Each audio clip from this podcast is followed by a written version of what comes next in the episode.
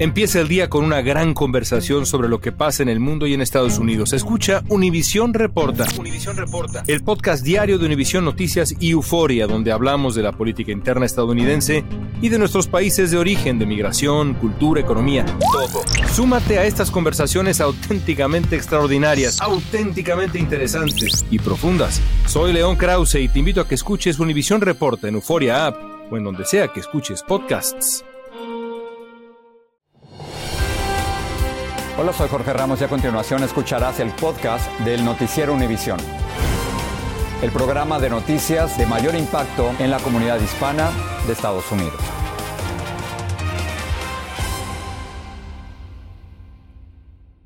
Buenas tardes. Hoy marcó el fin de una era en el Congreso y también para el Partido Demócrata. Nancy Pelosi, la única mujer en servir como presidenta de la Cámara de Representantes de los Estados Unidos, anunció que no aspirará a dirigir la minoría de su partido en enero, aunque seguirá en su escaño de congresista. Los republicanos recuperaron la mayoría en la Cámara y escogerán al sustituto de Pelosi. Otros demócratas veteranos dejarían sus cargos de liderazgo en el Congreso para abrir paso a dirigentes más jóvenes. Claudia Uceda nos informa desde el Capitolio.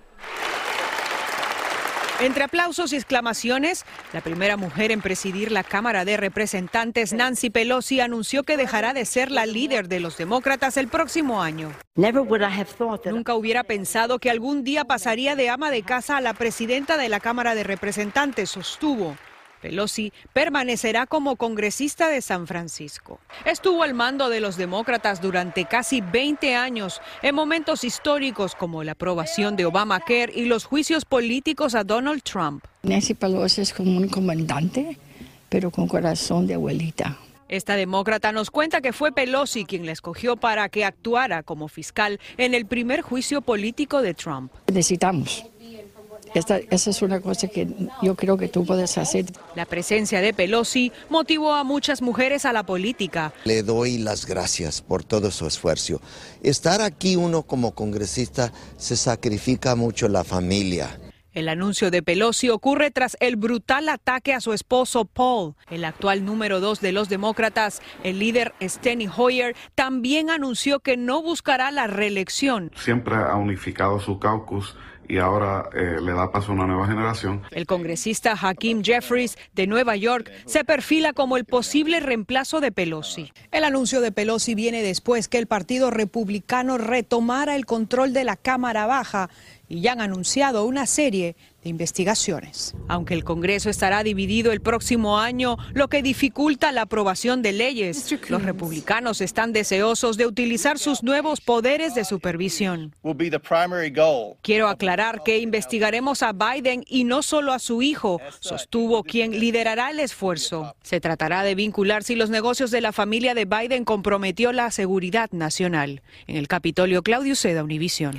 La Comisión del Congreso que investiga el asalto al Capitolio entre entrevistó por segunda vez a Robert Engel, el agente del servicio secreto que conducía la limusina en la que viajaba Donald Trump ese día.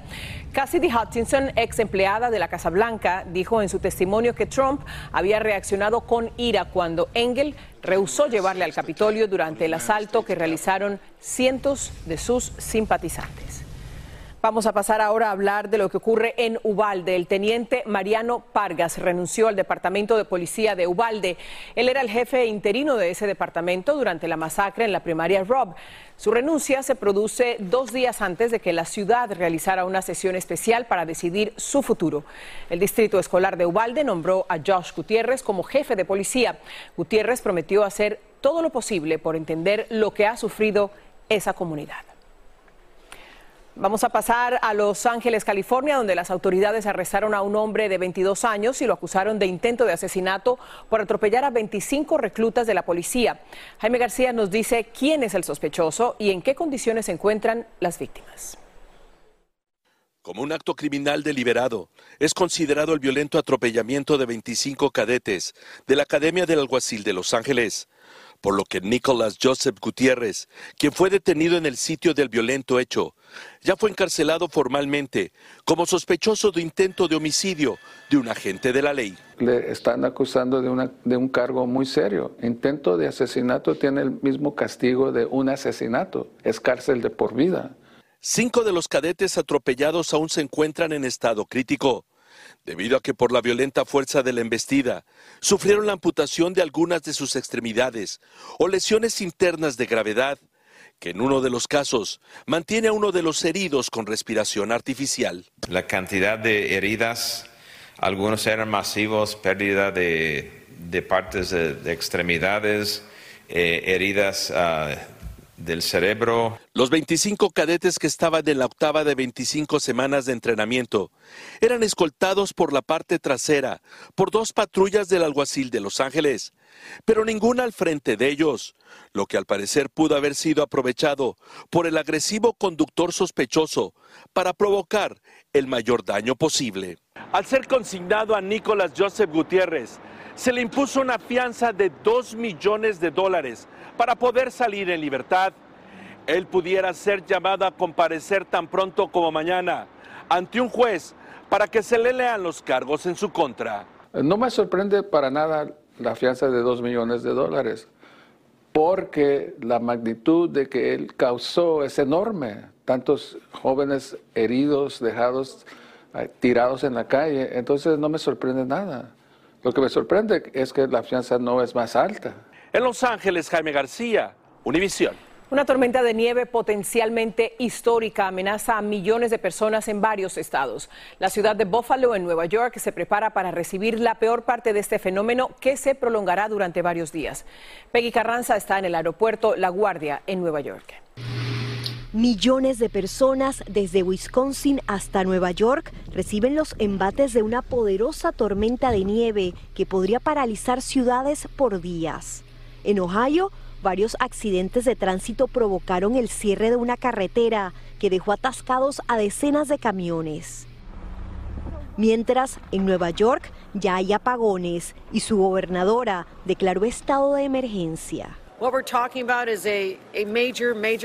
Estamos hablando de una tormenta enorme, considerada un evento climático extremo. Significa que es peligrosa y amenaza la vida de las personas, dijo.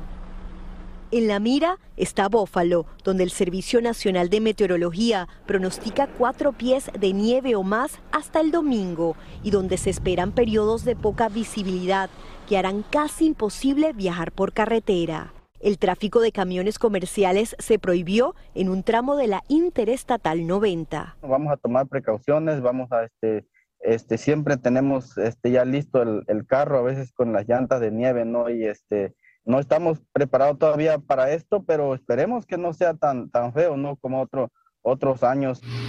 El temporal se da casi ocho años después de una tormenta épica en esa área que dejó más de cinco pies de nieve y 13 personas muertas.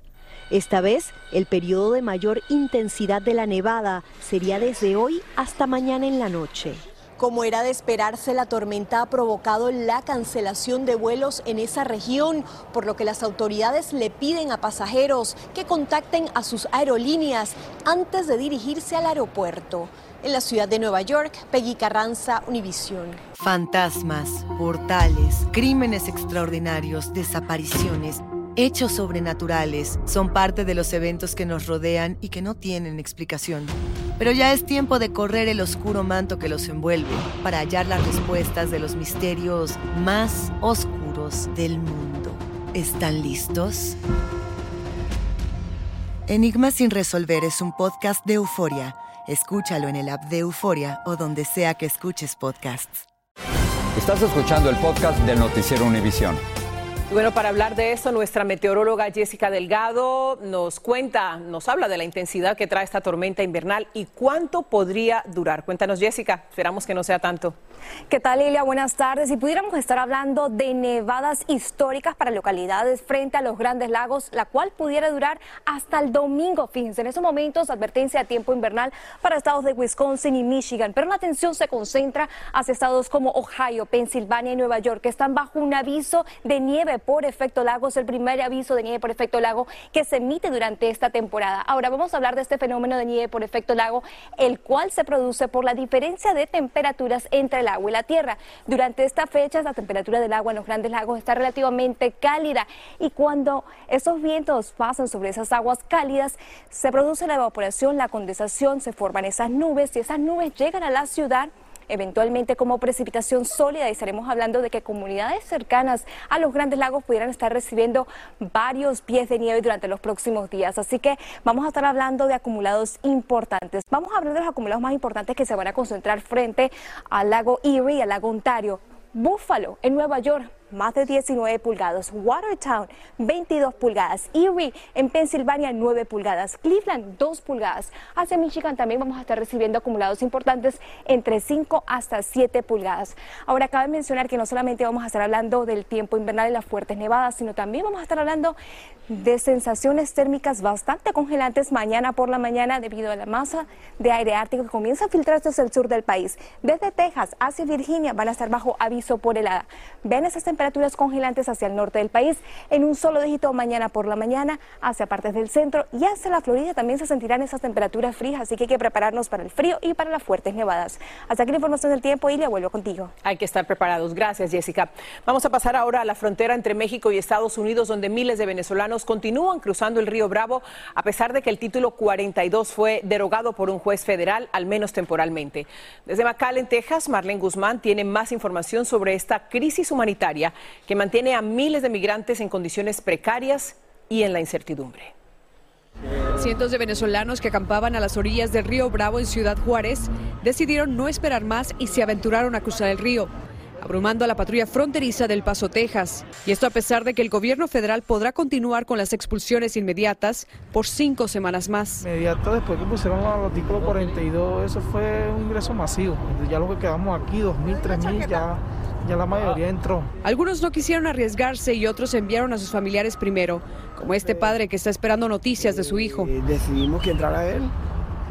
Si lo dejan adentro, nosotros entramos. Al menos 600 personas se cruzaron eh, río, se entregaron las autoridades de la patrulla fronteriza y pues se dejaron muchas carpas solas.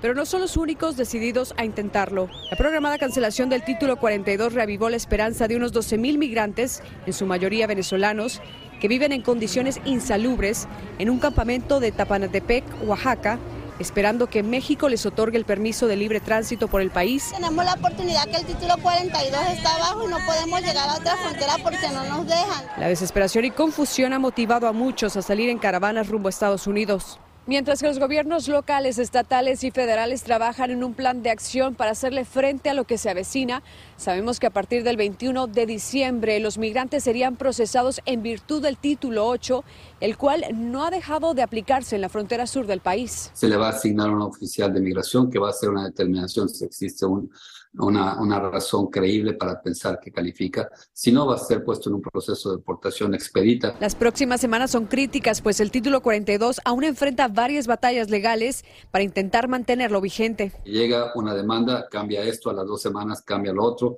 a las dos semanas cambia lo otro, lo único que crea es, es, información que es usada por grupos para manipular a la gente. En McAllen, Texas, Marlene Guzmán, Univision.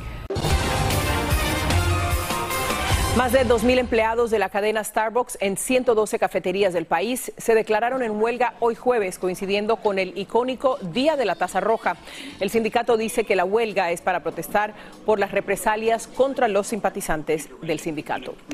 En pocos días, importantes empresas tecnológicas de este país anunciaron grandes despidos de personal. Amazon, Twitter y Meta, la empresa matriz de Facebook, recortarán decenas de miles de empleos. Luis Mejid nos explica las implicaciones de esta gran oleada de despidos. Amazon empezará la temporada de compras navideñas con malas noticias para sus empleados. La empresa confirmó que comenzó a despedir personal. Algunos reportes indican que hasta 10.000 podrían perder sus trabajos. Y Amazon no es la única firma de tecnología avanzada con despidos masivos. Meta, dueña de Facebook, reducirá un 13% su fuerza laboral. Twitter, bajo su nuevo dueño Elon Musk, despidió a la mitad de sus trabajadores. Y Roku anunció hoy que tendrá que dejar libres a 200 empleados. Lo que está pasando en esta situación es de que las compañías necesitan reportar ganancias y no tienen suficiente dinero para reportar eso. Entonces, lo que tienen que hacer es reducir costos. Y de la mejor forma es quitar a estos empleados que son con salarios elevados. Los expertos no piensan que la pérdida de empleos en Silicon Valley se convierta en un tsunami de despidos masivos a través de la economía en todo el país. Los empleados que trabajan en tecnología avanzada representan solamente un 2% del total y la industria está pasando por una situación muy particular. Mark Zuckerberg, dueño de Meta, invirtió cientos de millones de dólares en proyectos como el metaverso que aún no ha podido recuperar. Y Musk está tratando de reflotar a Twitter de serios problemas económicos. Ángel Roa es un programador, hoy no tiene trabajo y su situación no le preocupa demasiado. No creo que sea un gran problema para la industria porque hacen falta ingenieros, muchos ingenieros y, la mayoría de la gente que, que están despidiendo son gente que son fácilmente contratables. Los despidos son también una muestra de que la economía se está enfriando y aunque eso parezca malo, es precisamente lo que el Banco Central quiere para combatir la inflación. Lo importante es que ahora no se enfríe demasiado. En San Francisco, Luis Mejía, Univisión. Un juez en la Florida determinó que la familia de Gaby Petito debe recibir 3 millones de dólares en una demanda por muerte culposa contra el patrimonio de Brian Laundry. La demanda se presentó después de que las autoridades concluyeran que Laundry estranguló a Petito durante un viaje por carretera en agosto del 2021. El dinero irá a la Fundación Gaby Petito, dedicada a localizar personas desaparecidas y frenar la violencia doméstica. Es noche, llegó la noche de los Latin Grammys que van a premiar lo mejor a la música latina y esta es su edición número 23. Nos vamos a enlazar con Tony de Andrades, él se encuentra en Las Vegas, Nevada y tiene más detalles de lo que podemos esperar esta noche. Veo que estás en la alfombra roja, Tony, cuéntanos. Gracias, Silvia. Esto ya comenzó prácticamente. Están llegando los nominados y artistas invitados especiales a la gran noche de Latin Grammy conmigo, Adrián Uribe, uno de los presentadores. Muchas gracias. Oye, ya falta muy poco. ¿Qué se siente? ¿Qué te pasa por la mente eh, antes de subir ese majestuoso escenario de Latin Grammy? No, bueno, eh, emocionado. Eh, es la segunda vez que me toca. La primera vez fue en 2014 en Latin Grammy. Hice una intervención con Eugenio Derbez. Ahora me toca estar conduciendo la alfombra roja y además presentando una nominación. Entonces estoy muy contento, emocionado con todo lo que está sucediendo en mi, en mi carrera de noche pero sin sueño, que aquí en, Estados Unidos le ha ido increíble. Este domingo tenemos al grupo firme y al exdirector técnico de la selección mexicana, Miguel Herrera, no se lo pueden perder. Qué bien, pero hábleme entonces de lo que va a estar pasando aquí. Vemos eh, artistas que estarán llegando, Anita estará en la conducción de eh, principal. Luis Fonsi, Talía, eh, Laura Pausini. Laura Pausini. Entonces me va a tocar a entrevistar a alguno de ellos también en la alfombra roja. Entonces muy emocionado, la verdad soy muy fan. O sea, yo ya estoy esperando a qué hora sale el, el número de Mark Anthony para, para, para, bailar la salsa. bailar. Son 23 años de, esta gran premiación, uno de los premios más importantes en la industria de la música, ¿no? ¿Cómo te lo has vivido a través de los años? Fíjate que la verdad es que antes, bueno, me tocó verlo en la televisión, me tocó ver los shows, de repente en estos que me ha tocado estar ahora, pues estar con ellos, estar con tus artistas, con, gente de la industria y gente que admiras, ¿no? Como, una Rosalía, como, bueno, el Buki que le dieron el, premio de persona del año, pues, ¿qué te puedo decir? Muy orgulloso. Bueno, Adrián, muchas gracias. Ya tú sabes, si puedes decir un qué bien al aire, te lo voy a agradecer. ¡Qué bien! ¡Qué bien! Recuerden que todo comienza a las 7, 6 centro con Noche de Estrellas y luego viene la entrega de galardones, por supuesto, por Univisión. Mucha suerte. Muchas gracias, gracias. Ilia, regreso contigo. Esto se pone muy bueno. Mañana les tengo un resumen primer impacto de los mejores momentos del Latin Grammy. Así termina el episodio de hoy del podcast del Noticiero Univisión. Como siempre, gracias por escucharnos.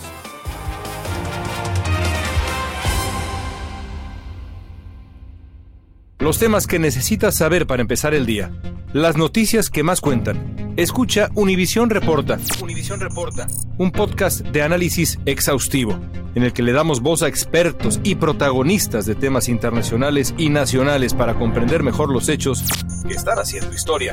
Soy León Krause y te invito a escuchar Univisión Reporta de lunes a viernes por Euforia App o donde sea que tú escuches tus podcasts.